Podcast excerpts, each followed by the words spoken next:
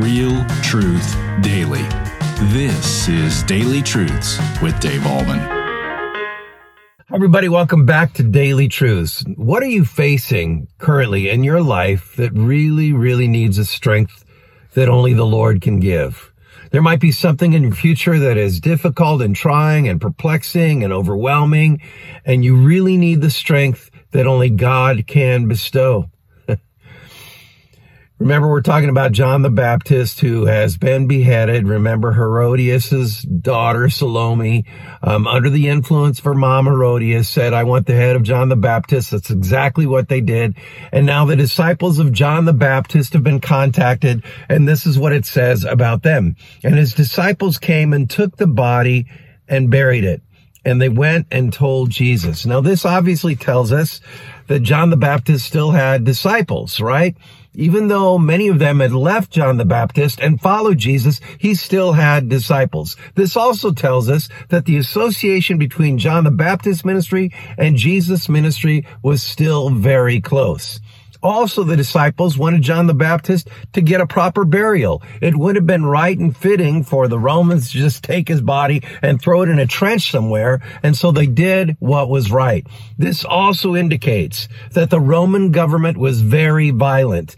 What they were going to do to John the Baptist and eventually did, obviously, is the same thing that could happen to Jesus. And so when these disciples went and told Jesus what had happened, they could have very well said, you got to watch out. You don't want to mess with with them, the same thing could happen to you. Of course, it wasn't beheading, but rather crucifixion that happened to Jesus. Now, what's the bottom line of all this? It was very difficult for these men and probably women as well who had followed John the Baptist to take his body and bury it. How difficult that must have been.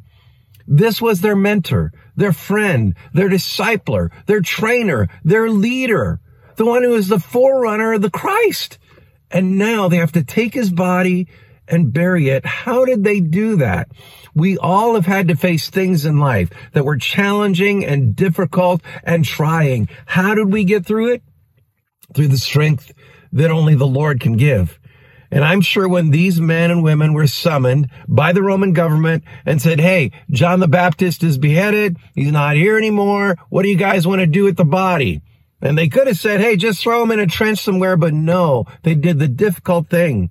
They anointed his body, they wrapped it, I'm sure, and then they placed it in the ground. How challenging and difficult was that? So I asked you a question here a little bit ago. What do you have in your life currently that you're facing that needs the strength of the Lord? Remember the scriptures say, the joy of the Lord is our strength.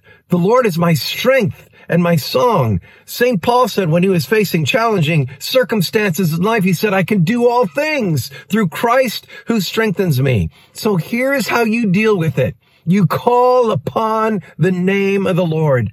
The Bible says in the Psalms, call upon me in the day of trouble and I will deliver you and you will glorify me. So whatever you're facing in life, do not face it alone.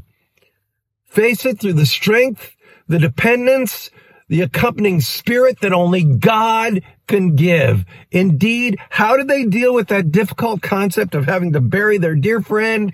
They leaned on the strength of the Lord.